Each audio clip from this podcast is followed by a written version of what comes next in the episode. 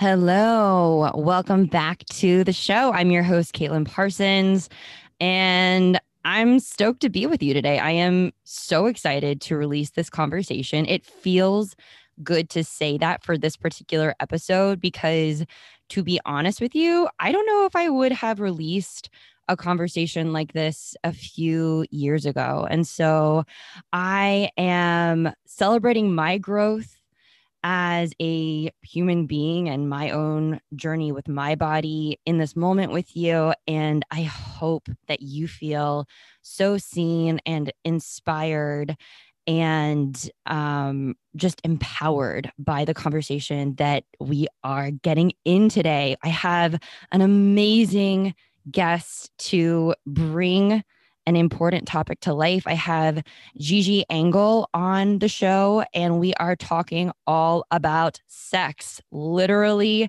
everything that you want to know about sex. I promise you, I did not hold back, or at least I tried to ask every single question that was on my mind as it relates to sex. This felt like such an important conversation for me to bring into this community because when you are experiencing a struggle with your relationship with food or your body, a lot of times it's both things. That is also a relationship with with yourself. And I'm saying this from personal experience too. And when we are in that struggle, our own self trust really dissipates and our own self pleasure can feel so distant and not worthy of expression. And so, if you are feeling disconnected from sex, or if you have a relationship with sex that perhaps feels rooted in shame or embarrassment or guilt or confusion or frustration or anything, along those lines, you are in such a safe space today. We are here to reframe how we think about sex and really bring it back to a neutral state and a way to express ourselves and a way to uh, just feel more embodied with ourselves and have fun in life and really just come at this from a different different perspective than you may have had in the past. And this is exactly why Gigi is with us today because she is truly an expert on this topic. I am handing the mic over her today. I am asking her questions because my mind was just brimming with curiosity. And I felt so grateful to be able to literally pick her brain and hear her personal story, which is super powerful. Um, but I'm I'm honored that she's here. I am so glad to to share her with you and her wisdom and her work. Let me tell you a bit more about Gigi before we dive in. Gigi Engle, A C S C S E C S C is an award winning feminist author, certified sex educator, and psychotherapist in training. As a sex expert with lifestyle condoms, she promotes and teaches about pleasure based sex education, masturbation, and safer sex practices. Gigi's work regularly appears in many publications, including Cosmopolitan, Marie Claire, Elle Magazine, Teen Vogue, Glamour, and Women's Health. Her articles have been shared over 150 million times. So cool. Ah, okay, let's just get into it because I I can't can't wait for you to hear what Gigi has to say and I can't wait to hear how this conversation lands with you. Send me an email if you are feeling called. I'd love to hear just any light bulb moments that are really going off for you around this or any truth that you want to claim for yourself, you can email me at hello at caitlinparsons.com. And I am with you, sending you so much love and courage for the rest of the week. Here is Gigi Engle. All right, Gigi Engle. Hi, welcome to the show. Thanks for being here. Hey, thanks for having me. Excited for this chat. Me too. So, can't wait to hear about your personal body image story and all of the work that you're doing now. So let's just dive in. And the first question that we ask everybody on the show is your first body awareness moment. So, what did that moment look like for you where you realized I'm in a body? Apparently, this means something in the world that I'm living in. Just paint the picture for us around that one single moment and then also how that impacted your relationship with your body and or food moving forward? Yeah i mean there were like there's i can't i don't know if i can pinpoint like exactly one moment. I just remember being like really little and my parents were especially my mom was like really quite free with like nudity and just like found bodies quite joyful. So like we used to do this thing when we were really little um, where she would like put on Peter, Paul, and Mary, and we would just all dance around naked, like just the kids. And we were like really little, and it was really like innocent and sweet to like Puff the Magic Dragon. And I just remember thinking that bodies were so there was so much joy to be had in like freeing yourself. And I kind of wish that had stuck with me because like as I had gotten older and was sort of influenced by the media and like eating disorder culture and like the 90s views of like skinny equals power, even though that's like still true. Um, I kind of lost some of that. And uh, I think like becoming interested in sexuality was like a huge moment of a huge time of uh, reclam- reclamation for me because I was able to find so much more joy in my own body and in bodies in general through the uh, exploration of sexual pleasure. So I think that that's been quite liberating. When did you find that in your body journey? What what part of what chapter in your life was that? Well, I remember I was like, my mom tells the story. She tells like she knows every detail of it is really funny. Like when I was really little, I was like a very like sexually curious little child, and she tells this story of like when I was little and I was like humping one of her like bedposts in her bedroom while all, or all of us were watching Barney or something like that. I was like three. and she was like, oh, oh, oh my. And I didn't know what I was doing. I was like three years old. And she was like, okay, Sudie, well, that's okay. That's fine to do. But like, you have to do that in private. And I was like, I don't know what that means, but whatever. I like this. And then, um, and then when I was older, I was, yeah, I know. It's like, I was like, whatever, man um but she was she handled it really well. Like she wasn't like oh my god that's horrible. She was just like okay sweetie like maybe we don't do that like in front of everyone. It was really sweet. And then um when i got old like when i was older um i've just always been really interested in sexuality. I've always found it really really like fun. And I, like becoming coming into like a reclamation of it was like when i i became a writer and i was uh i was just had no filter like never had a filter. But been very very celebrated in my life with my family to just like be as like filterless as possible and like to just not care what people think. Um, and so when I was writing, um, I was working for this website and they they would come up with these like very, very bizarre, like raunchy sex ideas, like ideas around sex, like how to make your pussy taste different, all these like kind of just like bizarre stuff that like millennial like websites will come up with, like mostly boys. Um, so I was like, I don't give a shit. So I would just write all of these articles and like research them and thought it was like so fascinating. And that was kind of like how I started on this journey. So interesting. I'm always fascinated by how our environments shape the people that we are and the people that we're becoming. And that makes so much sense just growing up in an environment like you're describing and really um, being encouraged to to express yourself in this really authentic, unapologetic way. And then, like you're mentioning, the influences of our society and diet culture and all of these things getting in the way of that and refinding and rediscovering your uh, your voice it sounds like in your your your true authentic expression through writing. That's that's incredible. Yeah it was pretty it was pretty magical and like that's how I just like I kind of got more and more into sexuality stuff like as my career was budding. And then I, I figured like I kind of needed I owed my audience more than I was giving them. Because like I was like doing everything from like a journalistic perspective but sex is like writing about sex is really like a minefield. Like it has to be done so carefully to be good. Otherwise it's like crass and horrible or like poorly researched. And so I was like I should get certified in sex education. And so I did that and now I'm studying to be a psychosexual therapist. So it's just sort of everything moving into bigger things one step at a time as I get further and further entrenched. I have a million questions. My first is how you have noticed any kind of shift in your relationship with your body through this deep dive into sexual exploration? Absolutely. I mean, I think, um, you know, I, I still like struggle a lot with like body image uh, stuff. Like I, I, I'm pretty open about this, but like I had an eating disorder for like a long while, which I still like, I'm in recovery from, but like I still have some issues with that.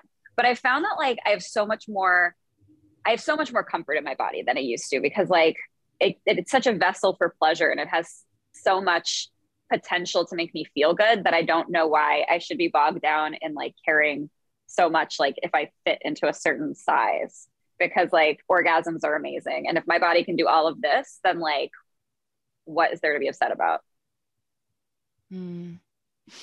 What when you were in your eating disorder and I appreciate you sharing that part of your story. I I know so many people in this community are either currently struggling with an eating disorder or have before or know somebody who is. So, what did your relationship with sexuality look like when you were in the the depths of your eating disorder? Um, I wouldn't really say that it was like affected that much because like at that point um, I was like a teenager and I just hadn't had I, there was like no sex education when I grew up. I mean, I don't know if you experienced the same thing. No, but I like didn't. there was like, yeah, okay. like so like no sex education. Yeah. My mom like is quite, was pretty, pretty open about sex stuff, but like she was like grew up with a really militant Catholic mom. And so she didn't really know how to talk about it either. It wasn't that she was like sex shaming. She just like didn't know what to tell me basically. So like I was, you know, a teenager just having like, you know, mediocre teenage sexual experiences because none of us knew what we were doing.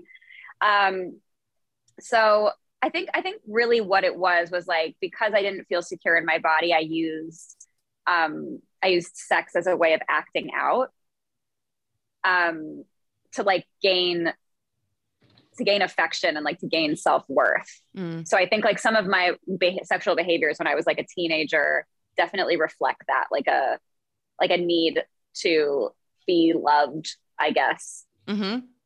Yeah, that validation, which I feel like is rooted in and true for so many people who struggle with eating disorders. I, I certainly can relate to that myself on a personal level. So, becoming a sex educator and getting into this space, what are some things that really stand out to you that you feel like our culture is missing the boat on in terms of education first and then we'll get into some other things as well too? I really heard you when you said that there's a certain way to to talk about sex and that you felt like your audience was craving something more from for from you. So what are some of your biggest takeaways around what we're missing just in our society at large around sex? I mean, we're missing. I mean, like, what aren't we missing? That would be like a way shorter list.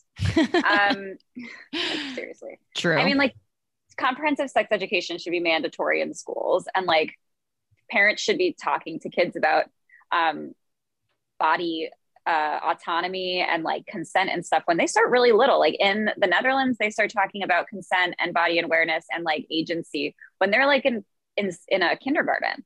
And then they have age appropriate sex education as the child mature, matures so that they actually have a normal relationship with sex that like isn't as shameful and taboo because it's like sex itself isn't taboo. It's humans who say it is and then that's why it is. Like it's not inherently bad i think one of the biggest things that we're missing in schools um, other than just you know basic science um, is like there's no mention of pleasure at all there's like mm. you never hear it. It's never talked about. All we talk about is this fear-based sexual sexuality education that talks about STIs and pregnancy. No mention of queer relationships or queer sex. No mention of the clitoris. No mention of the fact that 99.9% of the time we have sex because it feels good. Mm-hmm. And we forget so much. We don't mention anything about the joys of sexuality. And that's like, that's really like, that's the crux of what sex is. It's why people love it because it's fun and it feels good. Why do you think it's not taught? Why do you feel like joy and pleasure is left out of sex education? Oh, it's all about fear. It's about the puritanical roots of like our society that's like uh, it's got like draconian views about like what pleasure and sex should be, which is like not talking about pleasure because sex shouldn't be pleasure. It's all very heteronormative. It's for baby making. And there's this very pervasive but incorrect idea that like if we tell kids that sex feels good or we mention the word pleasure, that it's going to make kids run out and just have sex all the time. When actually data shows like the exact opposite. The more information you give kids, like the more info they have, the more autonomy they have over their bodies, the, the better decisions they make for their own sexual health. And most of the time, kids will have sex later because they don't feel the need to go out and do something that like they've been told not to do. Because when you tell someone you can't do something, they're going to do it. Mm-hmm. And they're not going to do it safely. Yeah. So, what's eh, within your research and just your professional experience and your personal experience as well too?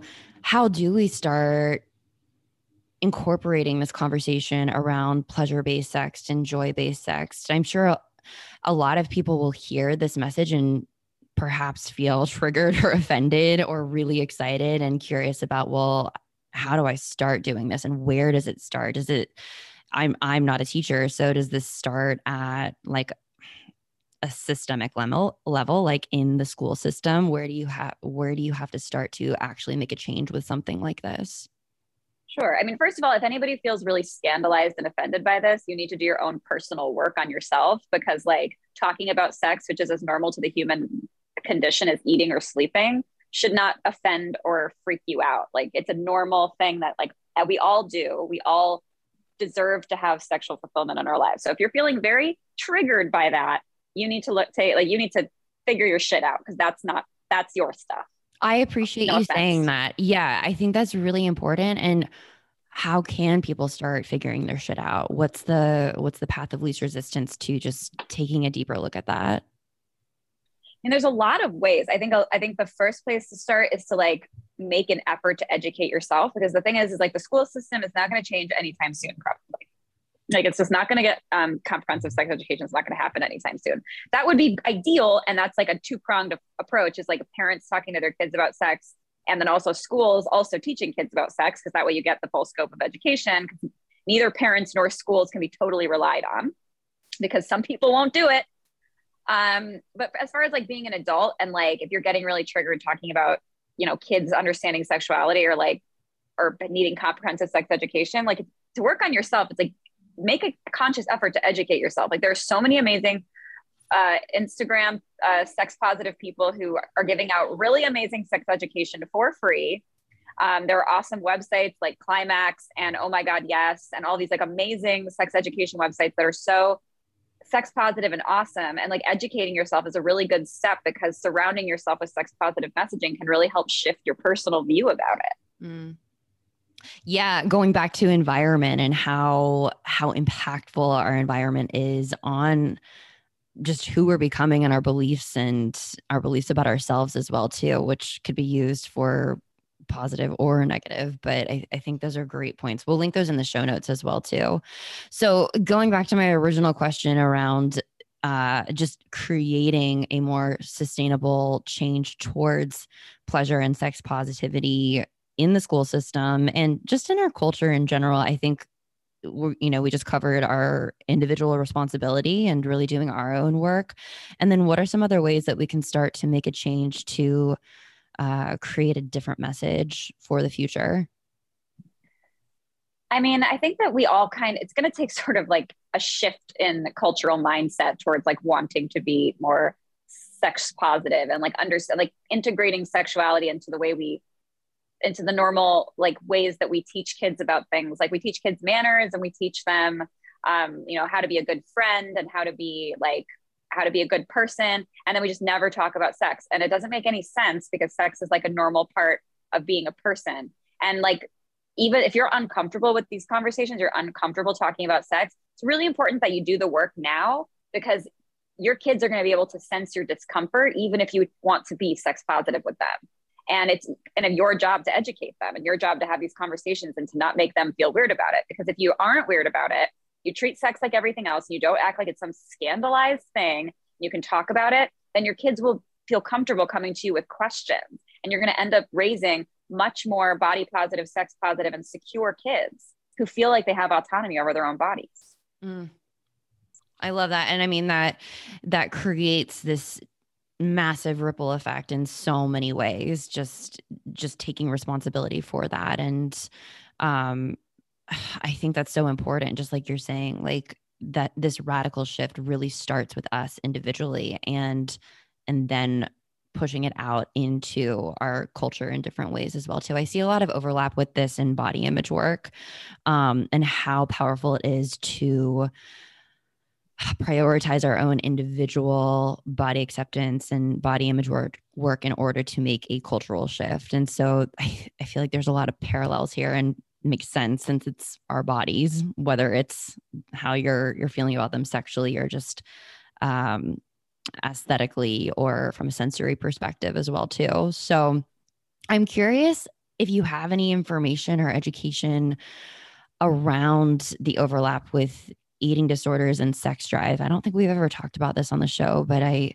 I know from my personal experience that was significantly affected when I was really struggling. I, was it is that true for you? Did you I know you mentioned that you use sex as I a mean, way it's, to it's kind of definitely oh sorry, I'm interrupt you.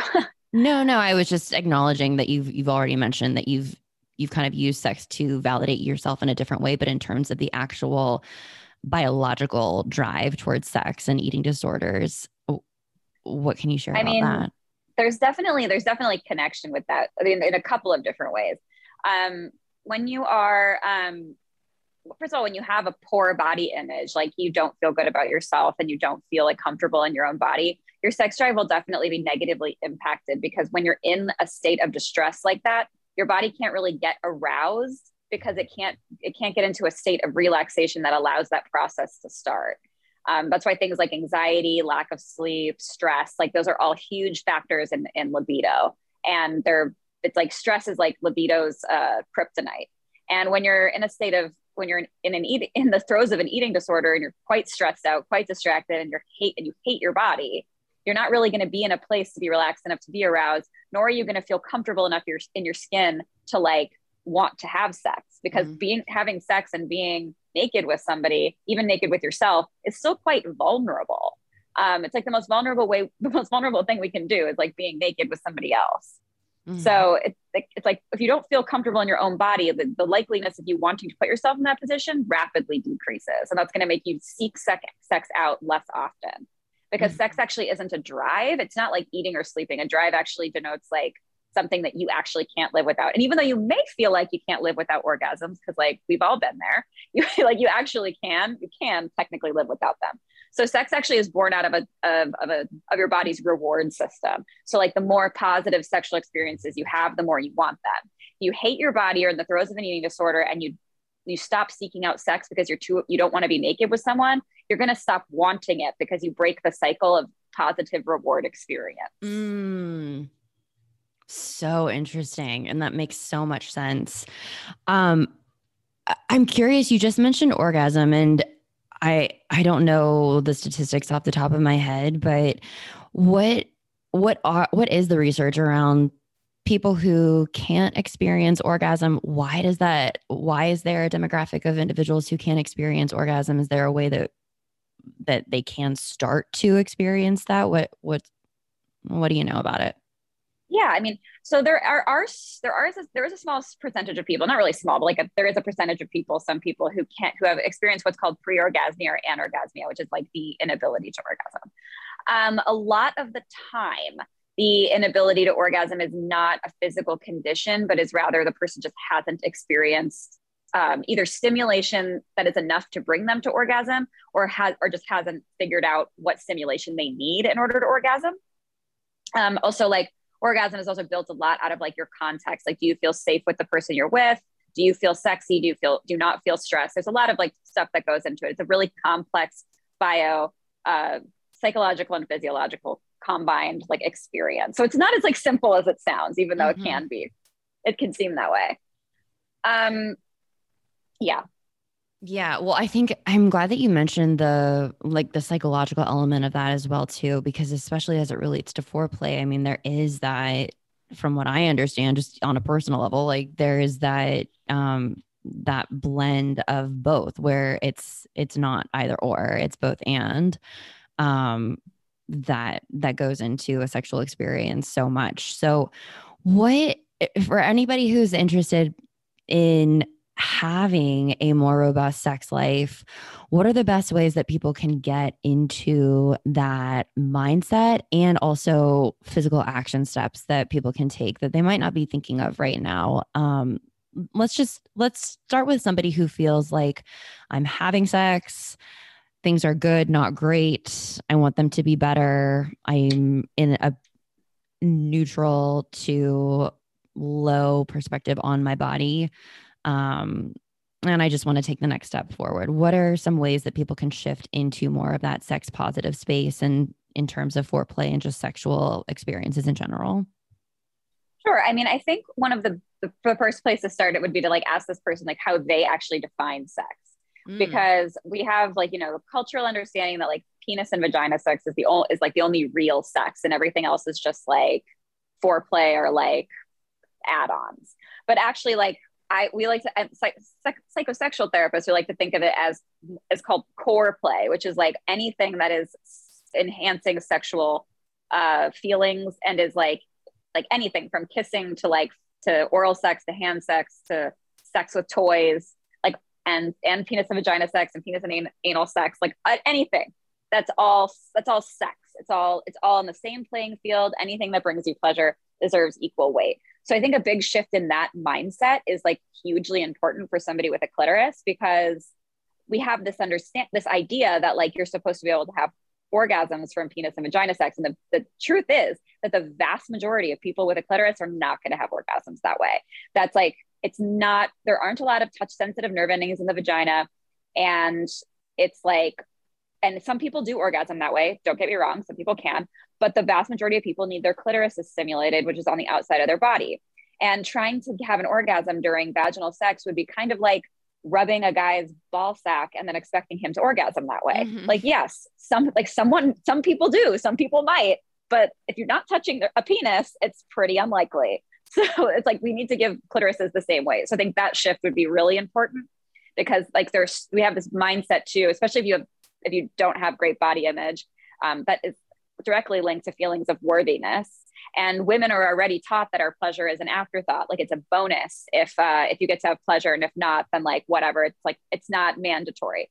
And the fact that women are women and vulva owners like are not are not taught to prioritize their pleasure and that like orgasms are not mandatory is like it's ridiculous. It's, it's unbelievable to me. The way I like to think about it is like, is if you're at a restaurant and you're with your partner and he was served, I'm doing heterosexual couples here, just so everybody knows I'm being mm-hmm. heteronormative here. But like you're at a dinner with your with your partner and he is served a five course delicious five course meal and you're served a packet of saltines. You are going to be so fucking pissed and you're going to write a Yelp review and tell all your friends not to go to that restaurant. So why would you expect a packet of saltines out of your sex life? Mm. so that's that's that rant. Mm-hmm. And then, so anyway, that was like, and some practical tips. So the first big practical tip I can give is like masturbate, masturbate, masturbate. It's like the biggest radical act of self-love you can do for yourself. It can like the mind, the psychological and physiological connection, the mind-body connection is so important in experiencing good sex. And it's so important in improving body image and connecting to your body and getting inside of this. It's what it's called uh in, getting into an introspective space where you're able to actually like connect your mind with your body on like a granular level like that's extremely powerful and it's a huge uh, a huge way of boosting self-confidence because of, you become aware of like of what your body can do. Mm. um, and then additionally like masturbation helps you figure out exactly what you need to have orgasms because th- your partner is not going to know how to give you orgasms if you don't know how to give yourself orgasm. They are not a mind reader and is not their job to magically know what makes you tick like you're responsible for your orgasm so you need to take charge of that. And that and then that automatically gives you more agency more autonomy and more confidence in the bedroom. Mm-hmm. so in terms of masturbation what what do people need to know? What do we need to know about this? And because obviously we have hands if if people if people listening they do have hands and two hands um so there's that but what are other ways that we can masturbate and just begin exploring our sexuality and just our relationship with sex for ourselves? I mean, I am like the vibrator fairy. So like if you can get your you can get a vibrator, that's like it's such an amazing tool to have They're they are not all of these like they're not like the Sex in the City pink rabbit where it's like extremely phallic and huge. There's so many cute pro- like very gender neutral products out there that are not scary. Like they're so tiny products, now. Le Wand. They're so and they're so cute. Yeah, and like you don't have to get some giant sex toy. Mm-hmm. They have like mm-hmm. little a palm vibrator or a finger vibrator. Skyn has a great line that's really inexpensive and has like it's made from good quality materials. Dame Products has amazing products that are really really cute. Zalo has great products. These are like companies that are the um well Dame and Zalo are run by women, so they actually are people who own a vulva and actually know what people want. Mm-hmm. Um, and they make really high quality stuff, and like so that's a really important first step. I also think it's like it's such a it's such like a, a beautiful love letter to yourself to buy yourself a sex toy. It's like you're doing it's like you're doing something so special for yourself. Mm-hmm. And the, a mm-hmm. vibrator is a gift that keeps on giving. Like it's amazing. it's true. and then additionally, a real yeah, it's so true. Additionally, like a high quality water based lube that doesn't have any parabens or glycerin in it. Lube is like your best freaking friend, other than your vibrator. You're kind of like a, in a threesome with the lube and the vibrator. And you should, and like we also have like another lie is that like if you use lube, like it must be because you're not aroused enough or you're not wet enough or you're broken. Bullshit. Everybody should be using lube. It makes sensations better. It creates a, a nice barrier between the, the vulva, which is very delicate, and your toys. And it's amazing. And everyone should be using lube all the time because trying to have sex without lube of any kind is like trying to go down a water slide without any water. Mm, I love that analogy. That's so good. I feel like that's so true. I have a question about masturbation in terms of expectations. I love your thoughts on this. So, it, if you are using a vibrator, that's a very different sensation than just straight up penetration penetration or just really any type of um, human sexual experience without a sex toy. So, wh- how does that play a role in partnered sex in terms of just setting a really realistic expectation without incorporating a sex toy um, and just being mindful of that as well too you do mean, do you mean with a partner yeah a part partnered sex without a sex toy because just yeah. the sensations are so different but yeah, I mean, the sensations are really different. Well, first of all, your toys are totally have space in your sex life as well with your partner. So like that's absolutely an option. But if you want to not use a sex toy or you're not going to use a sex toy, like encouraging, like asking your partner for oral sex is like a huge, huge important thing. I mean, of course, it's not for everybody. Not everybody likes it, um, but it's the most reliable way that people with clitorises have orgasms. So having and like having an orgasm first before having any kind of penetration will help get you aroused. It makes sex more comfortable. Um, and it makes it puts you more in the mood because like you're you're not just trying to stick something in when you're not fully aroused. It could cause not only be like not pleasurable but it can cause pain. Mm-hmm. yeah totally. Talk talk to us about communication because i think this is where this is the biggest hurdle for so many people perhaps knowing what they want and just feeling that shame around being able to ask for it and communicating what what they need or what they like to their partner. So, do you have any suggestions in the best way to break this barrier and and just start speaking up and advocating for what you want in the bedroom or wherever you're having sex? Yeah, I mean, there's there are a couple of good. I have a couple of good tips for this. Like, if you want, first of all, masturbating will really help you get really clear about what you want, and the more you know exactly what you want, the easier it is to ask for it. So that's like a big step in it. Because like, if you're not totally sure, it's going to be like impossible to ask for it. Um, so that's number one is really hone in like exactly what it is kind of simulation you like, figure that out first, and then you'll be able to talk to it more easily. Now, if you want to talk to your partner about something that you want in the bedroom, like you want more oral sex, you want more hand sex, you want to bring your toy in, whatever, um, it's not a great idea to bring that stuff up in a sexual context because they're already in a really vulnerable place, and so is your partner. And when we ask, if we get, um, if you say something that could be perceived as defensive, because sometimes people will take like asking for something as like a direct assault to like their character which is like they shouldn't but you know people are people are emotional creatures mm-hmm. um so like bringing it up in a non-sexual context like over dinner or like when you if you ask them if you could have a chat about your sex life in the living room or something that's like a much better neutral place to be talking about sexuality and you just bring it up really casually to be like and I do, I suggest doing what is called a shit sandwich, um, which is where you say something really nice and then you give the feedback and then you close with something nice. Mm. So like, babe, you're so good in the bedroom. I loved what we had last night. You know, you're amazing with your mouth. I would love if you would give me some oral sex because I just love when you do that. Oh my God, you look so cute tonight. I love it. Serve it up. Yeah, it's like you give a little feedback, but like you make them feel good at the same time. Cause like I always like I'm not I'm not a fan of like catering to the male ego, but the fact is like we all have male, we all have not male egos, we all have egos. And like we do need to be treated with some love and some empathy because like you have to think about how you would want someone to approach you with information like that. Like, yes, you want the information. Of course, you want to make your partner feel good, but you also don't need them to be like, you know what, you fucking suck at sex. Can you please lick my clit? Because you would be mm-hmm. like, that's so mean. Yeah.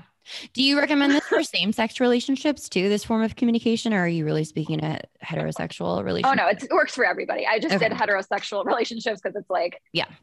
In same sex relationships, this like communication issues seem to be much less, um, much less of a problem. Yes, it happens, of course, and like communication issues happen across the spectrum with all relationships. But in same sex relationships, there's like, with with vulva owners anyway, like two women, it's much there seems to be just like a much higher degree of empathy when the male ego and toxic masculinity are not present. Mm. Um, plus, like women know, kind of, people with vulvas know what vulvas want to feel, and vice True. versa. that makes sense. sort of generally better at it. No offense, all my male people out there, but you know, you know, it's true. Mm-hmm. Yeah, that's that's very true. Uh, what about foreplay? What are some what are some ideas that you have around foreplay that people might not be considering? If someone's kind of just in their standard rhythm and they want to shake it up, but they don't really know how to do that, what are some creative ideas that are kind of low hanging that we can reach for? There is a lot of stuff. I mean, the thing is, is like, you know, I was talking about how it's a really complex psychological and physiological experience is like sexuality. So, like, start building arousal throughout the day. Like start sexting, sending flirty pictures, get those fires going like early because that's all foreplay. And that will get you like so worked up mentally that you'll be like rearing to go by the time it's like sexy time later. Mm. So it's always a really good idea is like flirt with your partner, send sexy texts. Re- remember that like the arousal process can be take can be started at the beginning of the day and can last all day. And then when you get home, like that's when like it goes down and that and that makes it way hotter. So I would definitely suggest that. Mm-hmm. Um, oral sex is so underrated, and it needs to be like front and center of any sexual experience. And it's not as and foreplay is not a thing. Foreplay is everything. So this is all stuff that like is just like non-penetration, and penetration is not the only real kind of sex. So start to put like your pleasure and stuff that actually feels good to you like center stage. Mm there's like oh there's so much stuff. Lube during during foreplay lube during sex should be an, an absolute must. Like have lube on your nightstand and use it liberally because it makes everything better the wetter the better always. It mm-hmm. increases all sensations and you will be more likely to orgasm. So don't sleep on it. Love it. What's your favorite lube are you allowed to say? Oh yeah i have a couple. Um, I'm really into Jimmyjane's water-based lube right now because it comes in like a really nice like glass bottle and it looks really fancy mm. and I love it. And on that same note, like Zalo has this water-based lube that's incredible. That's in like a, it's a, the bottle is gold and I feel like such a bougie bee. so like those are my two of the moment. And okay. as far as silicone-based lube go, I like I like Skyn's all night long lube because it like really stays on there. It does the job. Okay, cool. Um, curious about scheduling sex. What are your mm-hmm. thoughts? Should we be doing this? Is it work for some people and not others? What's the 411? Yeah, I'm actually a big proponent of it. Like there's a there's like a there's this idea that like if you schedule sex, like it's gonna take all like the hotness out of it, but that's like, it's only if you're doing it wrong, to be honest. Um, if you start looking at sex like it's like this chore and you're like dreading it, then yeah, that's like that's not gonna be super fun. But actually, like that's a great opportunity to be doing the the sex the sexting and like getting the fires going all day. Like instead of thinking it as something like you have to do it's something you should be looking forward to do. And then additionally like having sex like on the calendar it really does give you something to look forward to. It also does not always have to be like wham bam thank you ma'am penetration and moving mm-hmm. on for, with your day. Like it doesn't have to even be penetration it doesn't have to be sex. Could just be like naked cuddling or like massages or just like laying in bed and like being naked together and talking. Like it's about creating intimacy and enhancing that like sexual flame between the two of you. It's not not necessarily like it, sh- it doesn't need to be something that needs to be dreaded. Mm-hmm. It's actually something that's like because the thing is is like sex is like a house plant your sexuality and your sex life are like a house plant it needs water it needs sun it needs tlc or it will wither and it will die mm-hmm. so putting sex on the schedule is like giving it the priority and the importance that it deserves. I love that. Okay so a question is coming up around that because i feel like one of the most popular conversation topics just in when friends get together certainly with my friends and whatnot is how how often do you have sex? What's the right amount to have sex? How often do you masturbate? Like what's the right amount? Just i know that people can easily fall into a comparison trap with this but mm-hmm. what what's healthy? What's what's kind of a a number to aim for for solo sex and uh, partnered sex? Sure. I mean so first of all we qualify by saying like there is actually is no right number of orgasms to have every week. Because like it's gonna it's seriously going to to uh, vary from person to person. And the only person who gets to answer the question or people i should say are the people who are in the relationship. So like mm-hmm. if you're completely fine having sex twice a week and your partner is fine with that you have no problems. If you're having sex once a month and both of you are fine with that that's a fine. Like it's like you guys are the you guys are the only people who get to make that decision. Now if one of you wants to have sex like every day and the other person wants to have sex like twice a week that's where you're going to run into to some need for negotiation and there can totally be like a middle ground that's found there. But like it's not about like oh if i'm not having this many orgasms a week then i'm a failure like i'm not having good sex. It's like that's like such a waste of, of like thought space and energy because like why is that? It's like if you're satisfied with your sex life and you like what's happening then you're doing it right. Mm-hmm. with that with all of that being said there has been some data that has shown that couples who have sex once a week um, tend to be like more, much more, tend to be happier than couples that report overall more relationship satisfaction than couples who have sex less than that. But the data also shows that if you have sex more than once a week, there isn't an increase in happiness generally. Interesting. So that's huh. something to just so people think you're supposed to be having three sex three times a week. You do not have to do that. You don't even have to have sex once a week. I'm just saying like yeah. it's less frequent than people think. Yeah, I, I know. I feel like our our culture has this idea where it's like if you're not having sex every other day, something is off. And I mean, I love that you're making this point that the right amount is what is right for you and your partner and mm-hmm. deciding that together rather than looking at what everybody else is doing. I think that's so valuable and so important and, and something a great takeaway for this community as well too. Um, multiple orgasms. How do we have them? Is this possible? What like is this only reserved for certain people? What are your thoughts and facts? Um, so you know, multiple orgasms, totally a possible thing. Will everybody have them? No. But the thing is, is like if you have one orgasm and then you're like, I'm done, like I'm good, like that's fine. You do not have to like push yourself. To, like this is the thing with porn has pushed people with vulvas, pretty much everybody though, into this like sexual Olympic headspace where like we have to have multiple orgasms and be squirting all the time and doing like the pile driver sex position and like all this stuff that it's like that's not even fun. So like if you have one orgasm and you're like I'm good, then like then you're good. You you you're satisfied. That's fabulous. Now, with people with vulvas, especially, we do have less of what's called the latency period, which is like the time after you orgasm um, your bot your hormones like kind of return to a stasis level and then um, actually with male bodied people most of the time they will be so overcome with a chemical called prolactin that they will just fall asleep but vulva owners have a much shorter latency period so after like a few sometimes a few minutes sometimes like half hour you might be like ready to go again and if you are go for it because like you totally can mm. with that mm. being said if you had a clitoral orgasm your clitoris might be like a bit sensitive after having that much had that much stimulation and it could be like a little overly sensitive. So just like be careful with it and try different moves like with your sex toy or hands like circling the clitoris or like tapping on it or using your labia as like a um, you can put your labia like over your clitoris and use it as like a barrier for like more muted stimulation. And that can be quite pleasurable as opposed to like going right for the clitoris because you might be like oh that's too much. Mm-hmm. So good. I love I love everything that you're saying. I'm just soaking it up. It's all so interesting and so practical as well too.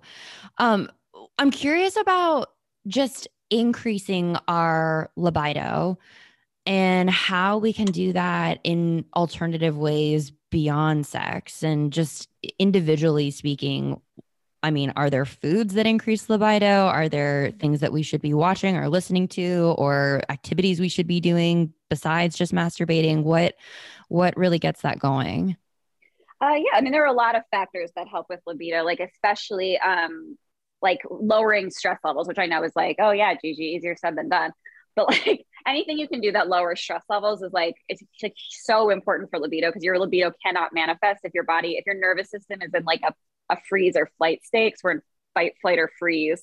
Um, it's like a high panic state, and your body, it's like it's a a, a rollover from um, from like prehistoric times when like we were hunters and gatherers and like the fight flight response is like oh there's a lion coming which means it is not time to procreate right now i need to run or like fight this lion mm-hmm. and so your body is like nope and it sends your brain sends a signal to your body to be like no arousal and your body can't get aroused in that state. So lowering stress, big important thing. Also, like I had said, you know, beyond I'm saying like there's really nothing beyond masturbation because like the more orgasms you have, the more you will want. It's like a reward system. So the more you have, the more you're likely to have, you're more likely to want them. And like another one of these, like another myth, so there's like so many of them, is that like sex toys will make you not want partnered sex. That's actually the opposite is true. Studies show that like the more you masturbate, the more orgasms you have, the more partnered sex you crave mm. because it's all part of that reward system. Um, there aren't actually um, foods that are scientifically proven to increase libido. Um, maca root um, is like a, something you can put in smoothies, and it ha- does have some interesting, um, some interesting information of like how it boosts sexual libido. But like as far as like scientific uh, research goes, it, it's pretty sparse. So like stuff like oysters and chocolate and stuff. there isn't a lot of like scientific evidence to support that. But if it works for you, then keep doing it. Yeah. If it's a placebo, I mean, I'm a big fan yeah. of placebos. That's amazing. Is it libido or libido? Like, can you say either or, or is it is it is the true actually, way to pronounce it? I've never it? heard anyone say libido before, but you you do you. I mean, I'm not surprised. I'm like classically saying words wrong all the time. So Call me in. hey, we're all we're all in the same boat. we're all just trying to live, man. No I know. I know. Well, I love that you emphasize stress management, stress management, and the importance of that um, in terms of just your libido and just sex sexual experience in general. And one of the things that comes to mind in this community is just how how our bodies are prone to heightened stress in eating disorders, disordered eating, high diet mm-hmm. culture, all of these things. And we don't even really consider that that's what's happening. And so I think that that is absolutely something to pay attention to. Um, you know, in tandem with everything that you're saying as well too. What are some of your favorite stress management techniques? Um, I have a couple that I really like. I do um, I with clients I do something called it's called a grounding exercise where um what's well, one of the it's like a grounding exercise where like if you're starting to feel like panicked or you're starting to feel like really overwhelmed is to like be in a place you have to be in a place like you're, if you're in your home and name five things around the apartment that or house that like you can see and you know exactly where they are. Like there's my fridge like there's the stove there's like my salt and like you and it helps you like your brain connect with your body to remind you like where you are and to tell yourself that you're safe to be like i'm at home i'm safe and those messages can will really start to kick in. So that can be very much like because when you become really stressed a lot of people will either panic or become dissociated where like you leave your body essentially because it's like it's too stressful to disconnect. So that can be a really important exercise.